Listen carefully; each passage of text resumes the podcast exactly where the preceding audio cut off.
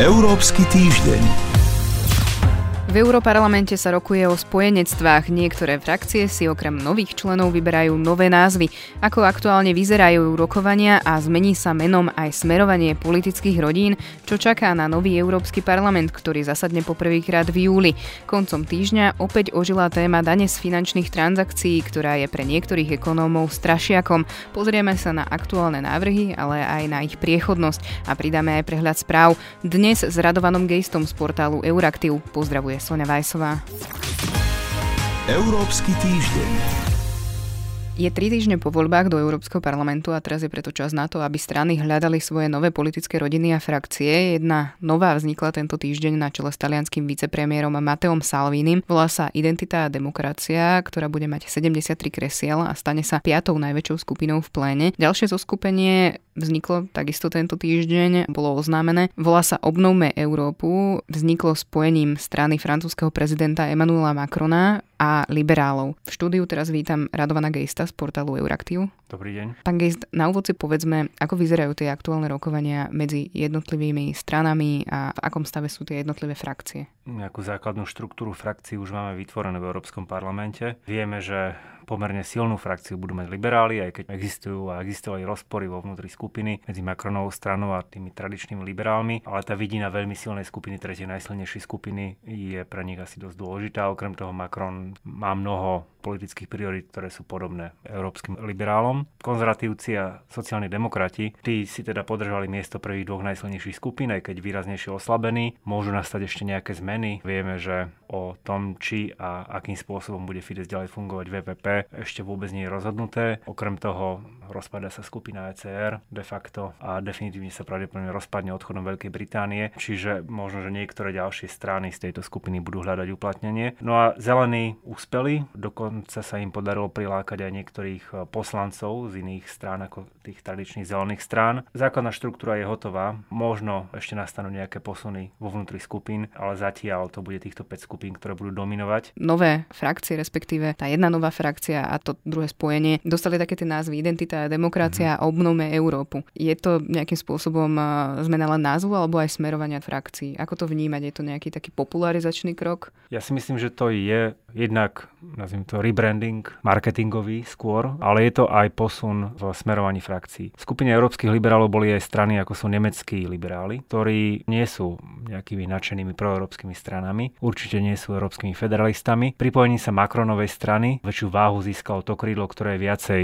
eurofederalistické alebo hovorí o prehlbovaní integrácie. Skupina okolo Salviniho je de facto novou skupinou, ktorá vznikla z rôznych nacionalistických strán, ktoré dovtedy pôsobili v dvoch veľkých nacionalistických skupinách alebo boli samostatné. Myslím si, že ten názov odkazuje aj na silné identitárne hnutie, ktoré je zatiaľ teda mimo parlamentné, pôsobí vo viacerých krajinách Európskej únie a je treba povedať, že má blízko aj k politickým extrémistom. Pre nich to je spôsob, ako pomenovať niečo nové, čo vzniklo, nepoužiť možno slovo nacionalizmus, euroskepticizmus, ale použiť slova, ktoré neodstrašujú, naopak niektorých voličov môžu, môžu pritiahnuť. Nový Európsky parlament by mal zasadať už v júli, teda na budúci mesiac. Ak by sme si mohli povedať v skratke, čo na neho čaká, čo sú tie prvé témy, ktorými sa bude zaoberať. Pre parlament je kľúčové voľba predsedu a podpredsedov parlamentu, ale potom e, najmä vytvoriť výbory. Poslanci už povedali vrátane tých slovenských, v ktorých výboroch by chceli sedieť. Teraz prebiehajú rokovanie vo vnútri politických skupín. Otázka výborov je možno ešte dôležitejšia ako otázka toho, kto bude podpredsedom Európskeho parlamentu, pretože výbory sú fórum, kde sa reálne tvorí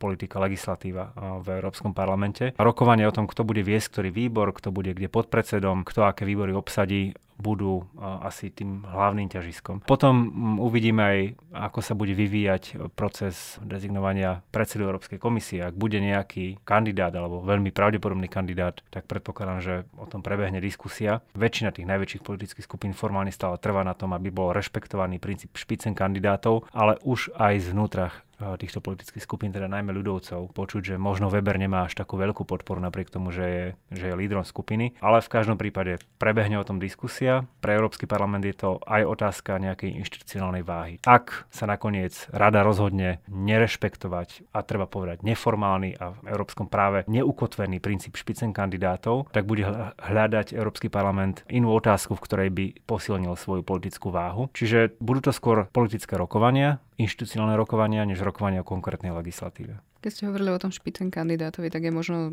zaujímavou informáciou, že počas týždňa sa Emmanuel Macron vyjadril k tejto téme a povedal pre jednu zo švajčiarských televízií, že by podporil kandidatúru nemeckej kancelárky Angely Merkelovej, tá ale teda dlhodobo hovorí o tom, že nechce ísť do tých vysokých štruktúr Európskej únie. Je to niečo teda také reálne? O tom sa špekuluje už dlhšie, ale zatiaľ to nevyzerá, že by to reálne bolo. Predovšetkým kvôli tomu, že to sama kancelárka odmieta. Má ešte úlohy, ktoré asi chce dokončiť pokračovať v domácej politike ako kancelárka. Zdá sa, že pozícia nemeckých kresťanských demokratov sa oslabuje. Doteraz spolupráca vo veľkej koalícii poškodzovala najmä sociálnych demokratov. Tentokrát už sú to aj kresťanskí demokrati. Objavujú sa prvé prieskumy, v ktorých najsilnejšou stranou v Nemecku sú zelení. Čiže to asi nie je situácia, v ktorej by chcela Angela Merkelová odchádzať z postu kancelárky nemeckej. Samozrejme, situácia by sa mohla zásadne zmeniť, ak by sa veľká koalícia rozpadla a ona povedala, že nechce už viesť stranu do ďalších volieb, ale to nie je vec, ktorá sa rozhodne v horizonte týždňov, to je skôr vec jesene. Čiže dovtedy si myslím, že sa bude snažiť ostať na domácej politickej scéne a zanechať svoju stranu v čo najlepšom stave, aby, aby jej odchodom neostal taký nejaký trpký politický pocit u jej spolustraníkov. Európsky týždeň. Opäť ožíva daň z finančných transakcií. Hovorí sa o nej od roku 2011, mala byť v roku 2014, je rok 2019 a stále nie je. Ako možný termín sa spomína teraz rok 2021.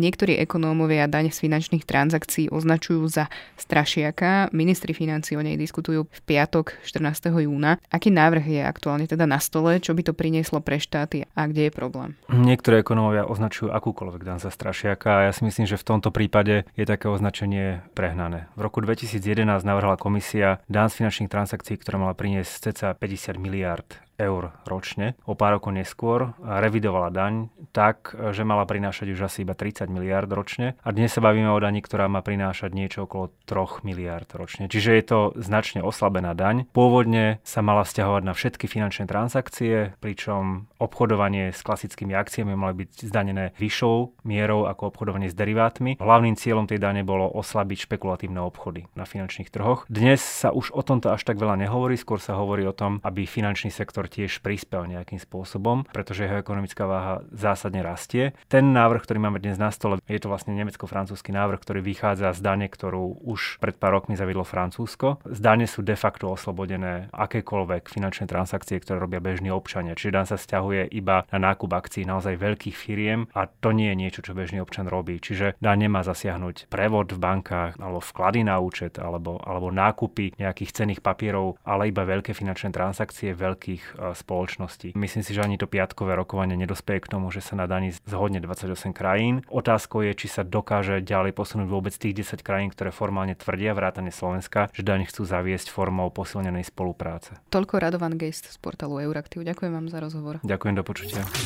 Európsky týždeň v skratke. Slovensko bude mať prvú európsku agentúru. Európsky orgán práce bude mať svoje sídlo v Bratislave. V Luxemburgu o tom rozhodla v tajnom hlasovaní Rada ministrov pre zamestnanosť, sociálnu politiku, zdravie a spotrebiteľské záležitosti. Bratislava tak zvíťazila nad cyperskou Nikóziou, bulharskou Sofiou a lotyšskou Rigou, ktoré sa taktiež uchádzali o sídlo ELA. Hlavné mesto bude hostiť takmer 150 odborníkov na európske pracovné právo, ktorí budú zlepšovať implementáciu legislatívy v oblasti cezhraničnej pracovnej mobility a koordinácie sociálneho zabezpečenia.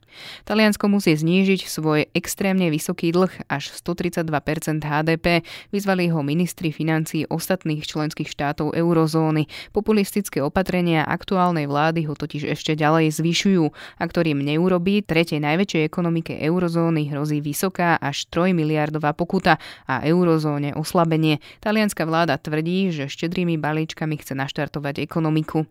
Euró Európska komisia opäť potvrdila, že Únia je pripravená na možný britský odchod bez dohody na konci októbra a dodatočné opatrenia nie sú potrebné. V čase, keď sa britská politická scéna sústreďuje na súboj o post lídra vládnej konzervatívnej strany, európsky predstavitelia, napríklad luxemburský premiér, pripomínajú vláde Veľkej Británie, že Únia opätovne neotvorí vyjednávania o podmienkach Brexitu.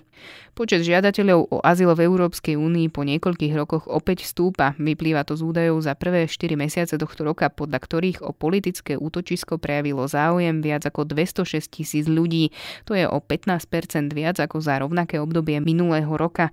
Za nárastom však nie sú Afričania ani obyvateľia Blízkeho východu, ale Venezueli, ktorú trápi politická a ekonomická kríza.